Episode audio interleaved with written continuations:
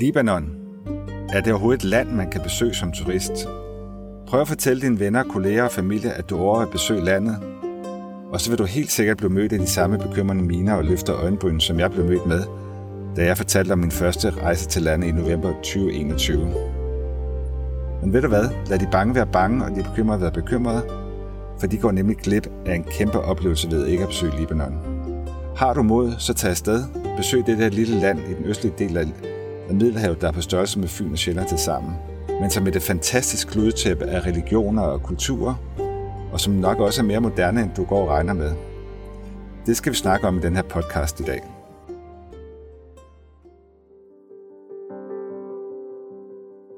Hej og velkommen til. Mit navn det er Per Sommer, og jeg er din vært her på rejsepodcasten, der hedder Taste the World. Hvis du er ny og ikke har lyttet med før, så er det her en podcast, hvor jeg sætter fokus på lidt andre destinationer og lidt anderledes rejseoplevelser. Så her der vil du ikke høre noget om grisefester eller all-inclusive på Gran Canaria. Ikke fordi der er noget galt i det, men det er bare ikke det, det handler om her. Som du hørte i introen, så handler den her podcast om Libanon, og jeg er blevet lidt forelsket i det her land. Jeg har faktisk besøgt landet tre gange inden for det sidste halvår. Første gang i november i 2021, og lige i starten af januar var i landet igen sammen med øh, min niece, Ida Pagård Sommer, og vi havde en fantastisk tur, og så har jeg senest lige besøgt øh, landet igen her for en måneds tid siden. Men Ida og mig, vi øh, rejste sammen til Libanon. Hun havde set mine billeder og hørt om mine beretninger fra min første rejse, vi rigtig gerne med. Og øh, jeg har inviteret hende med i studiet her i dag, hvor vi øh, deler vores rejseoplevelser og kommer med en masse praktiske råd og tips. Men nok snak for mig her i introen. Lad os øh, komme i gang med interview sammen med Ida. Nå, men godt at se dig, Ida. I lige måde. Nu er det jo snart halvanden måned siden, vi tog, tog til Libanon i starten af januar måned, og det var jo en fantastisk tur. Og det er det, vi skal snakke om i dag, det er om at besøge Libanon, vores oplevelser og hvorfor vi synes, at andre skal besøge det her fantastiske land. Men inden vi sådan går rigtig ned i materien, har, kan du sådan give lytteren de tre bedste grunde til, at man skal besøge Libanon? Hvad vil du så nævne der? Ja, altså, jeg har allerførst tænkt på maden, som jeg også har skrevet med store bogstaver i mine noter, at det, altså, det er helt fantastisk mad, og at man skal være sulten, når man kommer derned, fordi man kommer til at spise alt for meget hver dag og hver gang, og det gjorde vi også hver gang. Øhm, og så har jeg også skrevet det der med, at det sådan er lidt et uopdaget land, man ikke helt rigtig ved, hvad man skal forvente, og at også mange siger, ej, Libanon, skal du til Libanon, og bliver helt bekymret, og så tænker jeg, ja, nu skal jeg til Libanon, fordi det, det der med fordomme, det vil jeg gerne selv prøve at finde ud af, om det er rigtigt. Og så naturen, som virkelig også overraskede mig. For når man tænker på Mellemøsten, så tænker man tit på ørken og sand og kameler.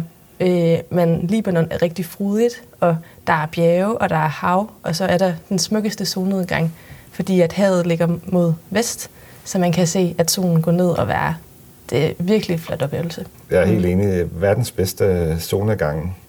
Men jeg er også enig i det andet. Altså det med maden er jo helt fantastisk. Det er jo falafel og lækre salater og lækker kød og så videre. Øhm, hvis jeg skulle nævne nogle ting ud over det, du har sagt, for det er jeg helt enig i, så tror jeg også det der med, at det er, det er sådan et lille land. Det er jo ikke større end Fyn og Sjælland til sammen. Og så er det bare totalt pakket med oplevelser og forskellige kulturer. Man kører fra en landsby til den næste, og det ene sted der er muslimer, og det næste sted er kristen. Og så det andet, jeg også vil sige, det er, at man øh, skal tage ned netop som du siger, for at gøre op med sin fordomme. Når man ser Mellemøsten, så tænker man jo også til terrorisme og krig og så videre, og man tænker muslimer. Og der er der selvfølgelig også, men der er jo også alle mulige andre befolkningsgrupper i det her lille land. Og så den tredje grund, det er også, øh, det er jo ikke nogen hemmelighed, at Libanon er et land, der har masser af problemer. Og det kan måske lyde lidt skævt at sige det, men det er jo meget interessant at, at komme ned og se et land, der faktisk er i krise, og hvordan de håndterer det. Og det, det er jo noget, man vil opleve dernede, men det er jo ikke noget, der sådan påvirker en som turist, med mindre det er noget omkring strømopbrydelser og sådan noget, som der kan være en gang imellem, og det skal vi selvfølgelig også snakke om. Så, så det er også at få noget indblik i nutid Libanon og historien selvfølgelig også. Der er jo masser af historier. Altså uanset hvor man vender adresse hen, så kan man se et romersk tempel, eller nogle skudhuller fra borgerkrigen i 70'erne, eller i Beirut, hvor der var den her eksplosion sidste år, på grund af noget gødning øh, eksploderede. Det kan man jo også se godt. Men jeg tænker også, at vi kunne lige så godt starte med at få svisken på disken, fordi det er det, alle de spørger om. Er det sikkert at besøge Libanon? Eller det spørger folk ikke om, de siger, at det er da alt for farligt. mm. så selvom det er, det måske ikke er det sjoveste at starte med, så kan vi jo lige så godt tage hul på det og snakke om den her sikkerhedssituation. Og der er ligesom to niveauer i det, som jeg ser det. Det ene, det er jo øh, sådan, hvad, hvad Udenrigsministeriet anbefaler, og så er der også sådan den subjektive oplevelse, vi har haft ved at rejse i landet. Og jeg kunne starte med at spørge øh, dig, øh, Ida, hvad, hvad, hvad er din opfattelse af sikkerhedssituationen i Libanon? Følte du dig utryg, for eksempel? Øh, nej, jeg følte mig faktisk ikke utryg. Og øh, jeg tror også, jeg havde forventet, at jeg ville føle mig utryg. Så jeg var også på den måde positivt overrasket, for jeg var ret nervøs, mm. inden jeg tog afsted, fordi jeg jo ikke anede, hvad det var. Og alle sagde, øj, hvor er det farligt. Men øh, jeg følte, altså især Beirut overraskede mig rigtig positivt, fordi det er en meget mere moderne by, og meget mere moderne altså, tilgang til tingene, de har, øh, som jeg, end jeg havde regnet med. Mm. Og jeg hvad følte, kunne det være for eksempel? Du synes, der, hvad gjorde byen moderne? Øhm, jeg synes det der med, at for eksempel, jeg havde forventet lidt, at alle kvinder gik rundt i hijab eller andre forskellige sådan, hvad hedder det, burka eller sådan noget. Rigtig mange havde stramme crop tops på, og altså stort set ingen tøj på, hvor at jeg jo havde sådan taget lidt tøj med, sådan, nu skal jeg ikke lige vise mine skuldre, fordi det har jeg jo hørt, at det skal man passe lidt på med nogle steder. Mm. Men det var slet ikke noget, der var et problem, fordi det simpelthen var så der var så stor forskellighed i landet i forvejen, at turister, altså det gjorde ikke så meget, hvis jeg tog et par korte shorts på, eller et eller andet. Nej. Og det synes jeg tydeligt, man kunne mærke også, at man føler sig ikke kigget på som kvinde, for eksempel. Mm. Altså, det var meget, meget stille og rolig og normal oplevelse. Så jeg synes på den måde, at jeg følte mig rigtig sikker. Især fordi gæstfriheden er så stor. Sådan, folk vil bare en det bedste. Jeg tror, som mand, især når man rejser alene og sådan noget, så de der signaler, som kvinder tit får, når de rejser på gader og stræder og sådan noget, det er jo ikke noget, jeg sådan opfatter. Men du opfattede ikke, at du var sådan utryg, eller der var ikke nogen ubehagelige episoder overhovedet, du oplevede med mænd? Nej, det synes jeg ikke. Og jeg, har, jeg kan også huske, at jeg var sådan, jeg skulle, vi skulle mødes. Vi boede på to forskellige hoteller. Mm. Øh, og vi skulle mødes, hvor jeg lige skulle gå et lille stykke for at finde dig. Og der var jeg sådan lidt, nå, nu skal jeg lige gå i Beirut helt alene for første gang. Ja. Og der var bare ingenting. Altså, alle Altså, jeg gik forbi, de smilede til mig, som man jo gør, når man er altså, et venligt menneske. Øh, men der har ikke været noget med nogen, der er pifter, eller har altså, taget fat i mig, eller noget. Det har jeg slet ikke oplevet. Nej. Kunne du finde på at tage ned med en veninde selv? Ja, det vil jeg sagtens ture. Især nu, når jeg har været der før. Mm. Jeg var bekymret for det, inden jeg tog afsted. Og så troede jeg, at der, der ville jeg ikke have gjort det, hvis jeg ikke havde været der selv. Men øh, ja, hvad hedder det? nu har jeg så fundet ud af, at det kan man altså sagtens, og man ser også rigtig tit bare kvinder gå alene rundt. Ja. Lokale kvinder. Ja. Og det er jo også tit en af de ting, man kan kigge efter, hvis man er lidt nervøs. Ja. Går der alene kvinder rundt i gaden, og det gør der. Jeg har for eksempel følt mig mere utryg i byer som London og San Francisco og nogle gange også Paris men man føler sig meget sikker også om aftenen. Og selvom øhm, det, der er lidt specielt ved Beirut, øh, det er, at du ikke noget gadelys, fordi jeg har ikke råd til at tænde lyset. Men selvom det er, om det er mørkt og sådan noget, så føler man sig rimelig tryg, synes jeg. Deler du ikke også den opfattelse? Jo, i den grad. Og det er jo sådan vores subjektive opfattelse, og, og det gælder jo også som alle andre steder, det er, at man skal selvfølgelig altid lige gå ind og tjekke Udenrigsministeriets rejsevejledning. Øh, Udenrigsministeriet, de fraråder faktisk ikke rejser til landet. Der er nogle enkelte områder, man helst ikke skal besøge. Det er sådan grænsen over mod Syrien, og så er det en lige et par kilometer øh, ned til grænsen ned ved Israel, hvor der også kan være lidt potentiale for uroligheder.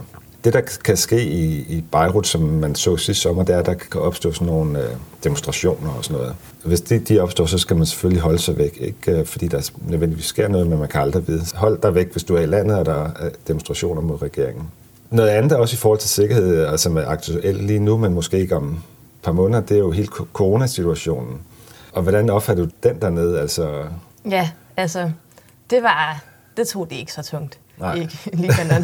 det var meget stille og roligt. I Beirut var der, vi oplevede det mest, hvor man lige tog mundbind på, inden man gik ind i en butik. Men altså i Tripoli og i Batrun, der var der ikke noget. Når man er dernede, så har det overhovedet ikke påvirket vores tur, synes jeg. Nej.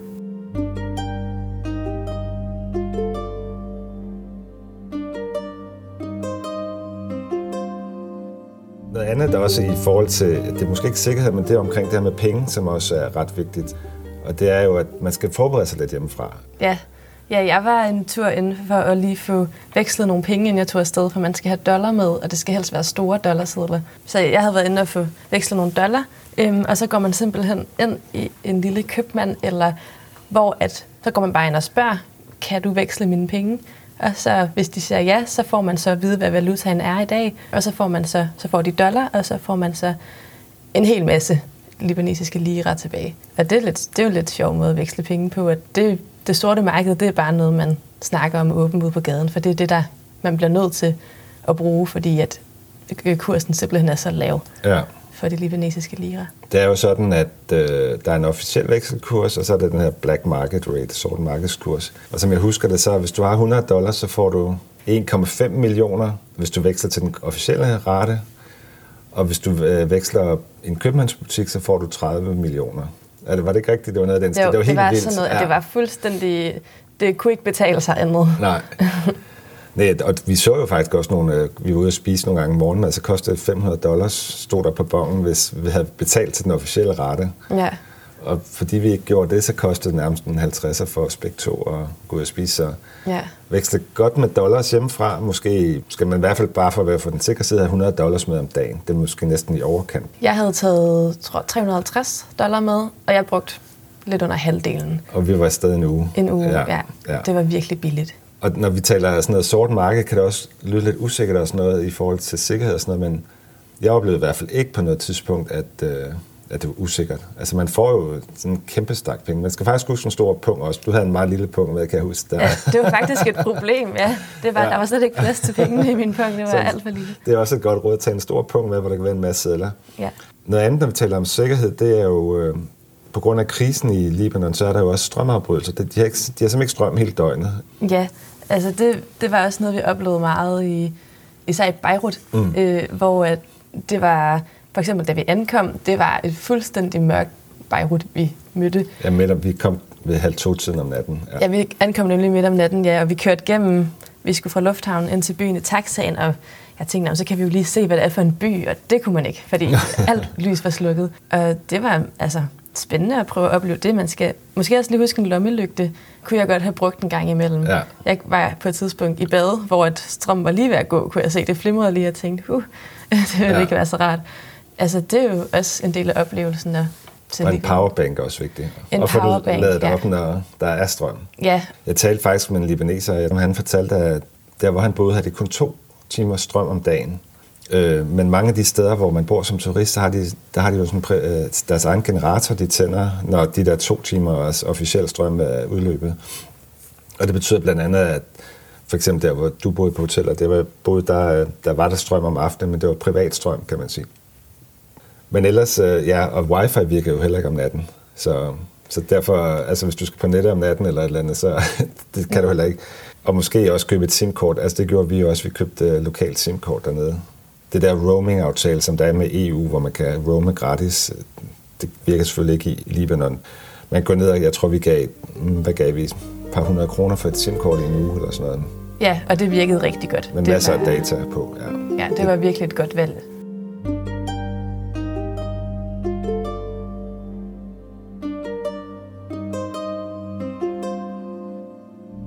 Lad os se, hvad vi har. Vi har jo allerede talt om en masse med, med forberedelsen, netop det der med, at man skal huske penge. Og, og det vi gjorde, vi købte jo bare flybilletter hjemmefra, og der er faktisk direkte flyrute fra København til Beirut, hvis man vil det. Og det tager fire og en halv time dernede. Men ellers er der også alle mulige andre tyrkiske selskaber. Var det Pegasus og sådan noget, det kostede 1800 kroner for en returbillet. Men, Ja, så stopper man lige i Istanbul eller et eller andet, og Ja. så videre igen.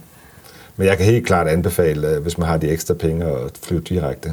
Mm, og jeg synes faktisk også, flyoplevelsen med Middle East Airlines, det var virkelig lækker. I lang tid rejse med sådan noget lidt billigt noget, for det er lige, hvad jeg har penge til. Men man får mad på flyet, og Gratis bagage gratis bagage, ja, og, og der er rigtig film. bestik. Rigtig bestik. Det var en helt luksusoplevelse at sidde der i flyet. Ja.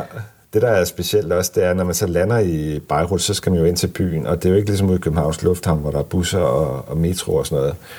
Og der er der en god, der vil jeg bare sige, der er det en god idé at have at booke noget transport hjemmefra med en taxichauffør. Og det kan man gøre på flere måder. Man kan jo enten øh, man kan søge på nettet og se, om man kan finde en chauffør, øh, men jeg vil nu måske anbefale, at man booker en Airbnb eller hotel først, og så spørger man sin vært eller hotelejer, om, om de kan hjælpe med det. Ja, og faktisk så, jeg bookede nemlig også Airbnb. Mm. Jeg skulle så ikke bruge det, fordi du havde allerede booket taxa, men hun spurgte allerede, lige jeg havde booket, skal jeg lige booke en taxa til dig fra Lufthavn? Godt, men vi startede jo vores tur i Beirut, som er hovedstaden i Libanon. Øhm, og hvad synes du egentlig om den by? Jeg synes, at Beirut er en sjov blanding med det, der er meget trashy og det meget moderne. Fordi der er den der eksplosion, som der har lavet mange bygninger til ruiner, men samtidig så var der høje skyskraber, der lige var blevet bygget, altså lige for nylig. Jeg har sådan et billede af, når jeg kigger ud af vinduet fra mit hotel, så kunne jeg se sådan en rigtig gammel krummelure bygning med fine detaljer i flotte farver, sådan en rigtig mellemøstlig bygning. Ja. Man tænker sådan en rigtig smuk ind med palmer. Og så lige bagved var der sådan en høj skyskraber med glas og sådan nogle firkantede blokke, der var stablet om på hinanden, lignede det med glas. Og det synes jeg var et meget godt billede af, nej, af Beirut. Der er sådan det der med, at de har, de har det hele, og at de både har den der, den, den der kultur, den mellemøstlige kultur, men samtidig, at det er et land, som der på mange måder er sådan, altså lidt i fremgang. Altså nu er det så lidt krise, men mm. der er flotte, store bygninger og nye, moderne bygninger. Ja, det synes jeg øh, beskriver Beirut rigtig godt. Jeg vil også sige, det er jo det er utroligt spændende at se det der mix mellem det nye og det gamle. Og, altså det, der er måske lidt specielt, det er, at de er ikke så bange for at bygge lige oven i hinanden. Altså, den der respekten for det gamle kan nogle gange ligge på et lille sted, ikke også? Øh, men det gør det hele taget sådan en ret speciel by, fordi nærmest klods op af sådan en gammel øh, ottomansk villa, så står der bare det der kæmpe højhus. Altså, de har ikke de der regler, kan man helt klart tydeligt se, som vi har herhjemme med at beskytte de historiske bygninger og sådan noget. Altså det er bare, pff, vi bygger bare et hus her lige ved siden af. ja, og nogen sådan næsten på sådan kanten ude, altså ved at falde i havet, fordi man bare skal have solnedgangsudsigt. Ja, det ser helt vildt ud. Så synes jeg også, øh, jeg var ret vild med den bydel der, der hed Mar Mikhail. Den var sådan lidt mere øh, street art, og der var sådan nogle lækre restauranter, som faktisk også var noget, der overraskede mig i mm. Beirut, mm. at der var sådan rigtig meget international mad. Altså sushi-steder og Japan, meksikansk mad fra Japan. Og det havde overrasket mig, for jeg havde, jeg havde nok ret mange fordomme om Beirut, inden jeg tog afsted. Men den var meget mere moderne og mindede meget mere om sådan, ja, en moderne by og meget mere vestligt, end jeg havde regnet med. Jeg synes mange restauranter var ret funky, altså sådan super lækkert indrettet og ja, sådan lidt, altså meget øh, moderne og smart. Og, ja. Lige præcis. Og sådan udefra, når man kigger ned ad sådan en gade, så kan det godt se sådan lidt slidt ud og sådan lidt gule bygninger. Og så snart man går ind for en døren, så er der bare planter og god stil dernede. De har faktisk en rigtig fed stil ja. de mange steder. Ja, enig. Hvis vi nu taler om trafikken, for eksempel, som er et kapitel for sig selv også. Det kan, altså, de mm. kører jo bare helt sindssygt dernede. Det er utroligt, at man ikke ser flere ulykker dernede. Altså, det er måske også en af de farer, man lige skal være ops på. Det er se dig godt for, når du bevæger dig ud på, på vejene og sådan noget. Men af, af en eller anden måde, så fungerer det jo alligevel. Jeg ved ikke, hvordan de gør det, men... Uh... Ja, og det, det er virkelig imponerende faktisk, at når man også... Altså nu, vi var selv ude at køre i det, Uh, altså det var selvfølgelig, nu var det jo dig, der kørte, så jeg kunne bare sidde og slappe af. Men øh, det fungerer. Der er jo ikke nogen lyskryds, der virker, for der er ikke noget strøm. Men så kører man bare ud i krydset, og så venter man. Så der er sådan meget mere opmærksomhed på, hvad den, hvad den, hvad den næste kunne gøre, hvad den bagved en kunne gøre, eller hvad den foran kunne gøre. Og sådan, de er faktisk ja, de er overraskende gode bilister, selvom ja. de bare gør, hvad de vil. Jeg tror også, at alle forventer alting. Der er nogle, de kører midt på to kørebaner, og nogle, de kører den modsatte retning på nogle store motorveje, og du ved, Mm. Alt kan ske, og så kører der gamle biler, der i hvert fald fra hinanden. Lige ved siden af kører der bare de dyreste Maserati og Ferrari. Og... Ja, og så er der lige et hul i vejen, som man ja. lige skal huske at styre udenom. Ja. Og det er måske også noget, man skal sige, det er, at øh, noget af det farligste, jeg synes i Beirut, det er, når man går på fortoget, der kan være huller i fortogene. Ja, man skal kigge ned. Ja, det er virkelig vigtigt. Lad være med at gå klog på din telefon, når du går rundt. Ja. Og måske om aftenen netop have tændt lommelygten, fordi hvis der er et hul i vejen. Ja. Og de kan også godt finde på at bygge noget midt på fortorvet eller et eller andet. Altså, der kan godt ligge en café lige pludselig på et fortorv eller et eller andet. Øh, så de sat nogle stole op og sådan noget. Men ellers, at det man også oplever bare, det er jo, var det forrige år, der var jo den her kæmpe eksplosion nede på havnen, hvor et øh, gødningelager eksploderede, øhm, som var verdens 6. største eksplosion, har jeg læst mig frem til, bortset fra de her øh, atombomber i Japan. Og det præger jo også byen helt vildt. Altså, man kan jo se facader, der er smadret, og højhus uden vinduer stadigvæk. Mm. Hvilket jeg synes var... Altså, det, var, det var meget voldsomt at se. Man kan se, hvordan det har påvirket hele byen kraftigt. Men heldigvis er de jo også ved at bygge det op igen. Ja, Jeg synes faktisk også, det er det, der er sådan spændende ved Beirut, at de har den her meget dobbelthed. Altså man kan virkelig mærke, at der er noget, altså der er sådan noget mørkt ved Beirut, fordi der er simpelthen, der var også rigtig lang vej, hvor der var billeder af alle de døde, mm. der under eksplosionen, hvor der var børn og gamle. Og, øh, så sådan de, altså de er gode til at sætte statuer og sådan noget op for deres historie, så man bliver mindet om det, men stadig så er det et glad og gæstfrit folk, så, så det er en meget dobbelt oplevelse, at det er både lidt trist og voldsomt at se, og så er mm. det også bare ufattelig fedt at se, hvordan at byen blomstrer alligevel. Byen faktisk er fed, fordi at den har lidt ruiner her og der, og at det, man har jo selv hjulpet hinanden med at rydde op, så man har jo ja. bygget det, som man ville igen. Og det er meget interessant. Jeg synes i hvert fald, nu kan jeg, du kan også godt lide at tage billeder af, at det er en meget fotogen by. Altså det er meget let at tage nogle super fede billeder af noget gammelt hus, der er ved at falde sammen, og street art og sjove biler og sådan noget. Altså der, hvis man er interesseret sig for fotografi, så er Beirut også bare oplagt at tage til, synes jeg. Helt klart.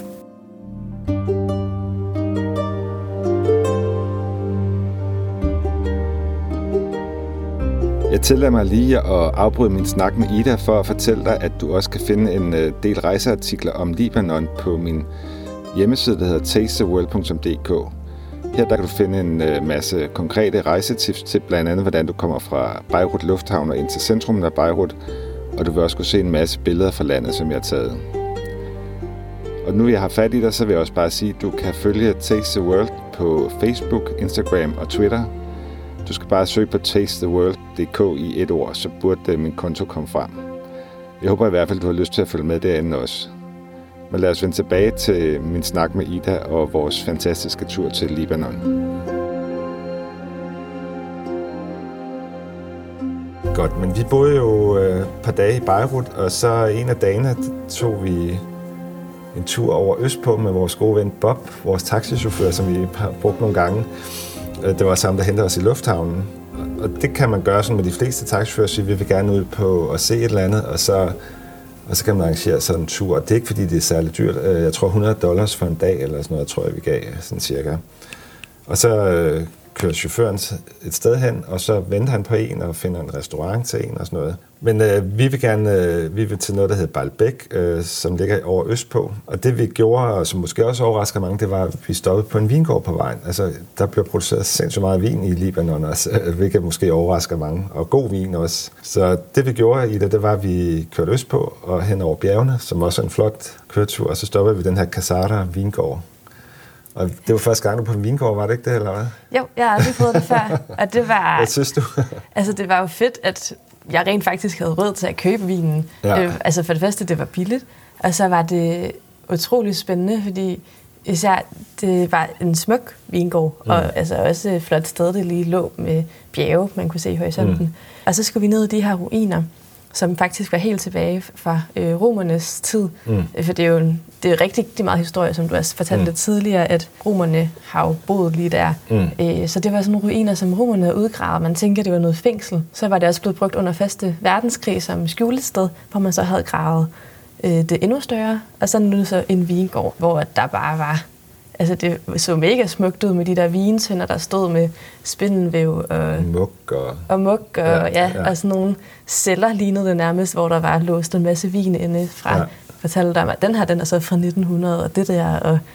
Altså, det var, sådan, det var en stor oplevelse, synes jeg. Ja, det kan i hvert fald godt anbefale, synes jeg, at lave et stop der, hvis man skal ud til Balbæk på vejen. Og vi fik også vinsmagning. Mm-hmm. Jeg kan ikke engang huske, hvad vi gav for det. Var det sådan noget 20 kroner ja, for en guided tur og fire glas vin og sådan noget? Ja, præcis. det var sådan noget, noget lignende helt, helt åndssvagt billigt. Godt, men efter øh, nogle rigtig gode glas vin og lidt shopping i, på Vinkorns butik, så kørte vi videre ud til Balbæk, som ligger øh, i det, der hedder Bekardalen. Og det, der er måske nogen, der kender Bekardalen for, det er, at det der, hvad hedder det, Hezbollah hører til, som er et parti, men som i Danmark lyder meget sådan Iran og, og terrorisme og sådan noget, og de er også støttet af Iran. Øh, men i Libanon blev det ikke ansat som et terroristorganisation. Øh, de er faktisk et parti, der sidder i, øh, i parlamentet og er et muslimsk parti, men får støtte af Iran. Og når man kommer ind i den her by, så hænger det jo flag med der, altså deres, det, er sådan, et- det er virkelig et voldsomt deres flag. Det er jo sådan noget øh, med, hvad hedder det, et maskingevær på og sådan noget.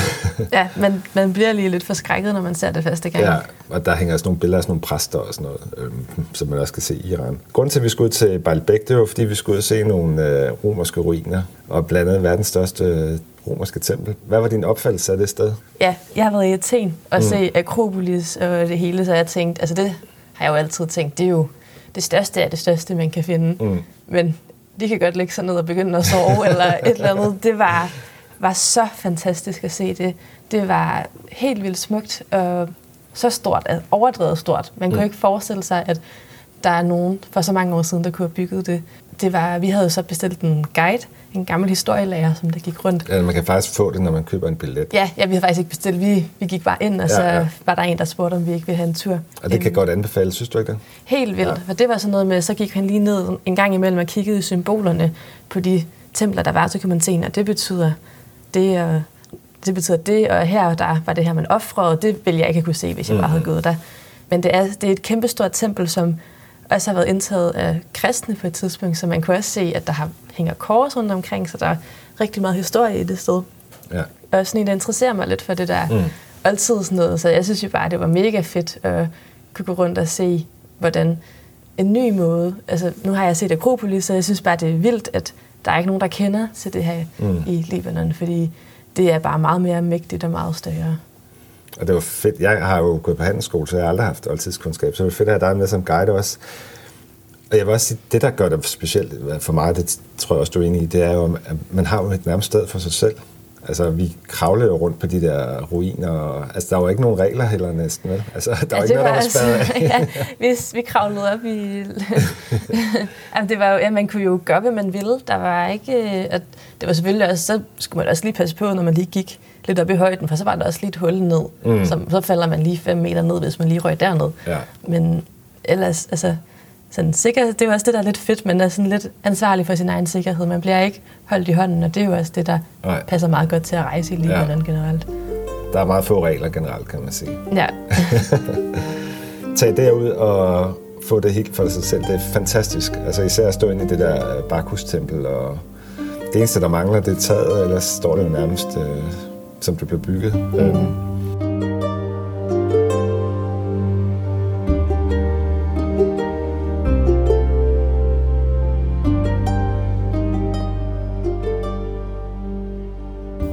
Godt, men øh, vi tog tilbage til Beirut, og så øh, næste stop, det var, at, vi hentede faktisk en bil. Jeg har lejet en bil dernede, som også er sindssygt billigt. Altså det er sådan noget med 200 kroner om dagen for sådan en kæmpe stor Honda, vi kørte rundt i. Og så kørte vi op nordpå til Tripoli, som er, tror jeg, Libanons næststørste by. Og det var jo noget helt andet i der. Ja. Ja. og det var også her, jeg var allermest nervøs for mm. at tage hen. Jeg var lige lidt spændt, da vi skulle køre derop. Og det er sådan, vi kom dertil, og vi var jo allerede ved at fare lidt vildt, så snart vi bare nærmede os byen i den bil der.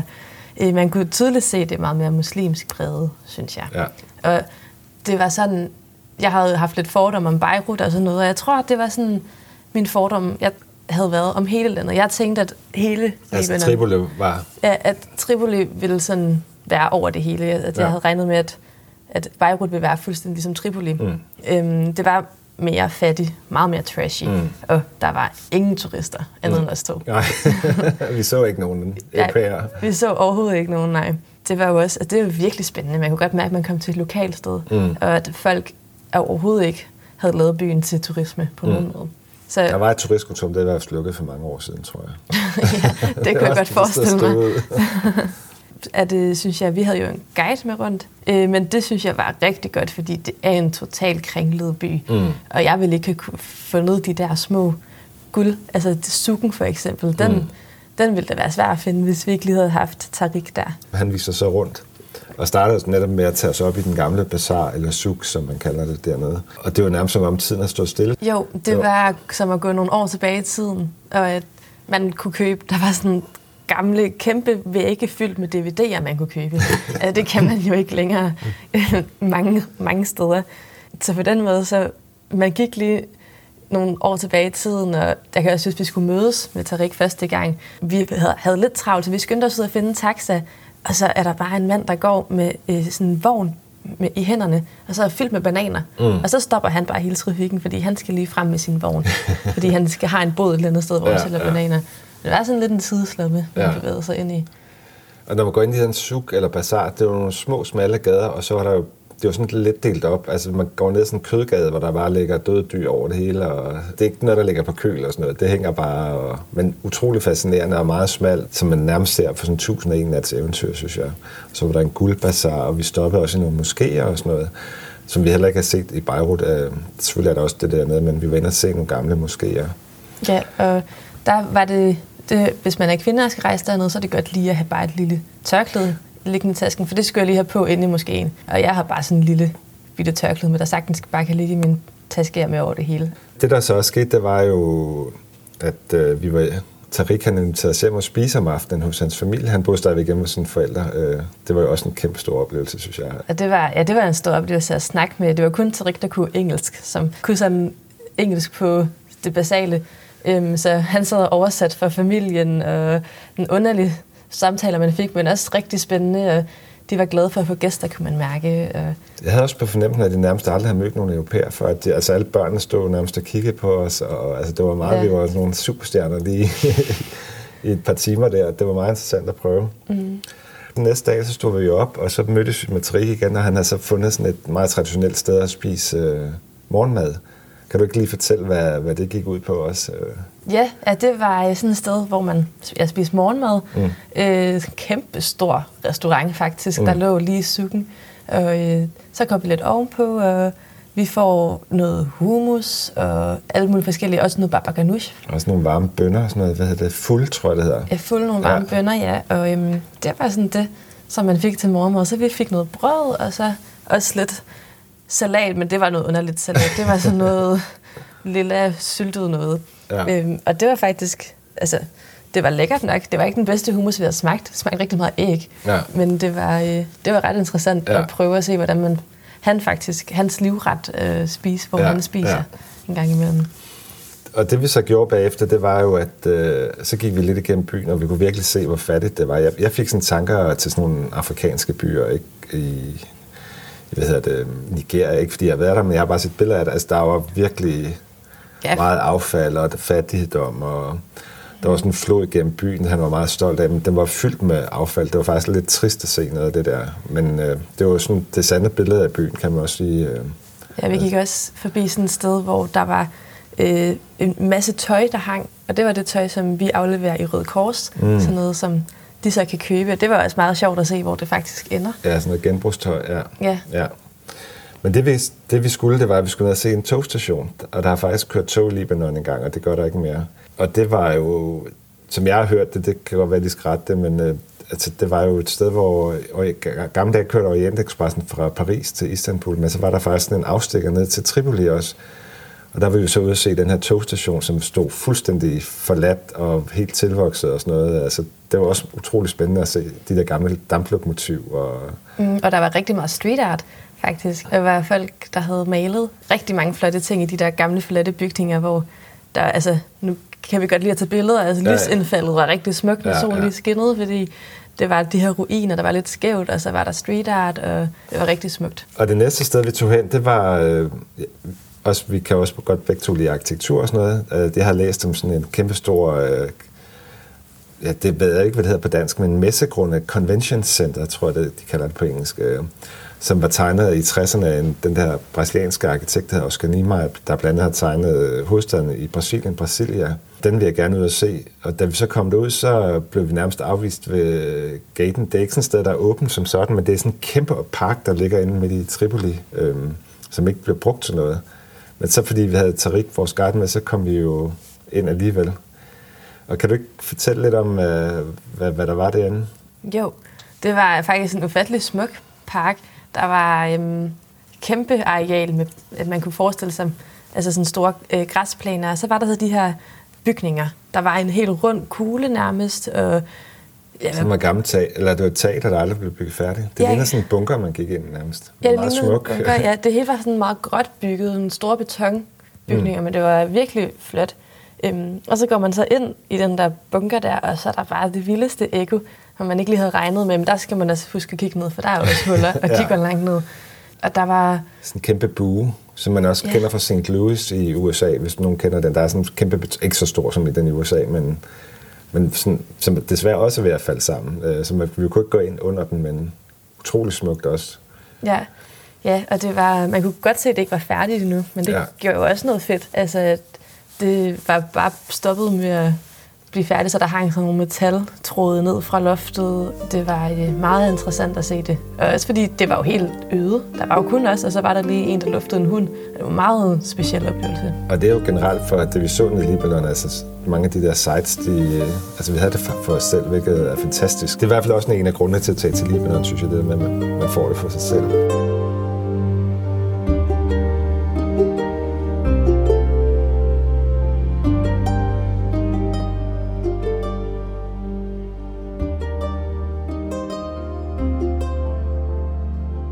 Godt. Vi, vi havde jo en overnatning i uh, Tripoli, men så tog vi så videre sydpå, og som jeg husker så kørte vi i 30 minutter eller sådan noget. Det var et ret lille land, og så skulle vi ned og bo nogle dage i en by, der hedder Batrun. Og hvad, hvad er det for en by, I der? Mm, ja, det er sådan lidt mere feriested. Der var vi også sådan lidt kommet til at, sådan at slappe af. Ja. Det var der, vi skulle bade, og Øhm, vi havde fundet et lækkert sted, at du havde fundet et lækkert sted, vi skulle bo i, med flot udsigt. Udover vandet. Udover vandet, ja, ej, det var rigtig smukt. Mm. Øhm, og der kunne man godt mærke, at det er også altså, en ferieby og også en lidt sæsonpræget by. Nu var vi så heldige, at vi løb ind i et julemarked, så der skete trods alt noget. Om dagen, da vi var der, der var der helt stille. Og øh, man kunne godt forestille sig, at hvis man kom helt uden for sæsonen, så ville det være lidt, så skulle man ikke være der alt for længe i hvert fald. Og vi var jo bare super heldige med vejret. Selvom det var starten af januar, så havde vi jo 20 grader om dagen og høj solskin, og vi var ude at bade nogle gange hver dag næsten, tror jeg også. Ja, det var lækkert. Og det der også er med den by, det er jo, at dels er der et gammelt, eller jeg ved ikke om det er gammelt cykel, der er i hvert fald nogle gader, der minder om sådan bazar med lidt mere moderne butikker. Ikke, slet ikke som Tripoli, men med, hvor man kan købe alt muligt, også mere smarte ting og sådan noget, moderne ting. Og et af de highlights, der også dernede, det er, at man skal gå ned på det, der hedder Race Bar om aftenen i Patron. Ja.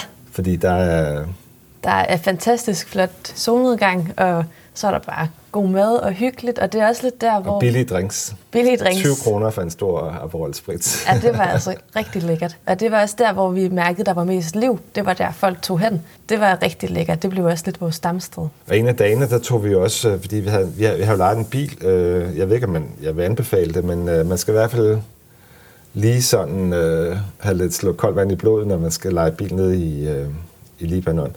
Det er faktisk ikke så slemt at køre uden for Beirut, men i Beirut, der er det meget godt, der var det godt at have dig med som øh, co-driver, så du kunne holde øje med, når der kom biler forfra og bagfra og alle mulige steder.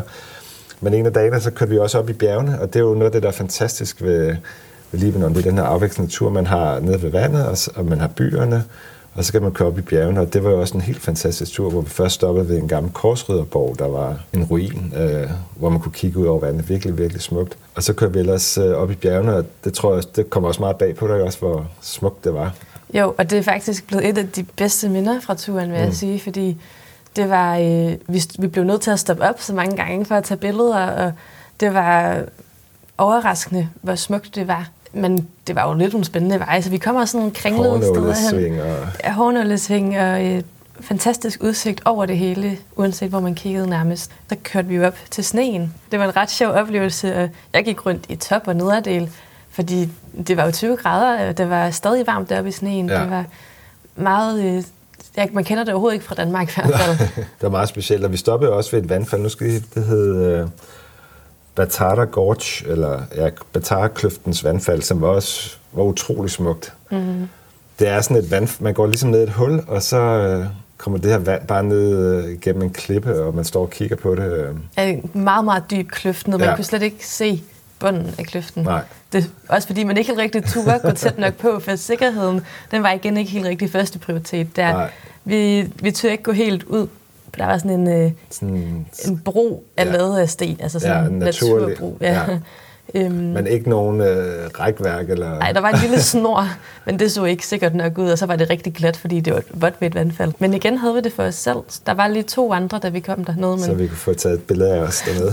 og det var jo egentlig meget fint. Godt. Jeg tænker, at vi skulle til at slutte af. Altså, vi kører jo så tilbage til Patroner, og så var vi der øh, resten af tiden og tilbage til lufthavnen. Og igen, altså, landet er jo på størrelse med Fyn og Sjælland sammenlagt, øh, så det er utrolig altså et lille land, og man kan nå at se rigtig meget på forholdsvis kort tid, som, som jeg synes er en af de store fordele ved landet også. Er der ellers andet, vi sådan skal vende, inden vi slutter af, synes du? Vi snakkede om det der med, øh, hvem der skal besøge landet. Mm. Ja, hvem er landet for? Er det, det er vel Mm. ikke for alle, vel? Nej, jeg, jeg kender, jeg, vil, jeg kan godt se, øh, eller hvilke typer, jeg mm. tror, at mine venner, som jeg kender, som der vil synes, det var fedt, og nogen, der vil ikke synes, det er særlig rart. For det er et uforudsigeligt land, og man skulle jo kunne holde til, at ja, strømmen ikke virker, og at vi blev lige inviteret hjem øh, til Tarik, der hvor så, altså vi havde jo lidt nogle andre planer, men så skrottede vi dem, fordi så kom der noget nyt op, fordi sådan er det dernede. Det, man lever lidt fra dag til dag, fra minut til minut, og så ser man, hvad der sker. Det er sådan noget, jeg i hvert fald elsker, når jeg rejser. Så det er for de eventyrlystne og dem, der øh, godt kan leve uden for en tidsplan. Tingene for, forløber aldrig, som man lige regner med, det er jo noget, vi to elsker. øh, Men hvis man godt kan lide at have faste planer og sådan noget, så, så er det måske ikke Libanon, øh, man skal tage til. Nej. Og generelt, hvis man er utryg ved det, vi har jo ikke været det, og jeg, der er heller ingen grund til det, men hvis man føler sig utryg på en ferie, så er det bare noget af det mest ubehagelige. Så mm. hvis man har den der lidt angst siden i, så skal man nok heller ikke tage ned. Det er heller ikke øh, shoppingtur. Hvis- Jeg havde også faktisk regnet lidt mere med, at der ville have været sådan, så kunne man købe store, flotte øreringe og sådan en rigtig mellemøstlig kultur med tørklæder og sådan noget, men der er ikke sådan shopping på den Nej, nej, måde nej. nej. overhovedet. Det, jeg var lige heldig at finde nogle halskæder og nogle øreringe, og så sæbe kan man så købe rigtig meget af. Det er ikke øh, på den måde, sådan man skal ud og finde krukker og flotte flettede Nej. kugle, som man måske kunne forvente. Det er også sådan, at alle varer, der er importeret til landet, er jo rigtig dyre på grund af den her valutakris, de har. Så det er jo mest de lokalt producerede ting, der, der er ved at gå efter. Nej, og også lidt det der med, det er lidt en tidslomme, man kommer ind Ja. i. Så det, er tit, det var ikke lige sådan den stil, jeg har i hvert fald. Men jeg kan i hvert fald sige, at det ved jeg også, du er enig i. Altså, hvis du har mod på et eventyr, der, der ikke ligger for langt væk, og måske også lidt varme om vinteren øh, uden for sæsonen, og en billig ferie, så, er- så er Libanon jo et oplagt rejsemål. Helt sikkert. Det er jeg meget enig i. Og jeg vil også sige, at vandretur i Libanon kan jeg også godt anbefale. Altså at tage op i bjergene og, og gå på vandretur. Det er noget, vi desværre ikke, men det kan man sagtens gøre også. Jamen, skal vi ikke slutte af, Ida? Øhm, tak fordi du gad at rejse med mig, og tak fordi du gad at snakke med mig her i dag i den her podcast. Selv tak. Det har været en fornøjelse, begge dele. I lige måde.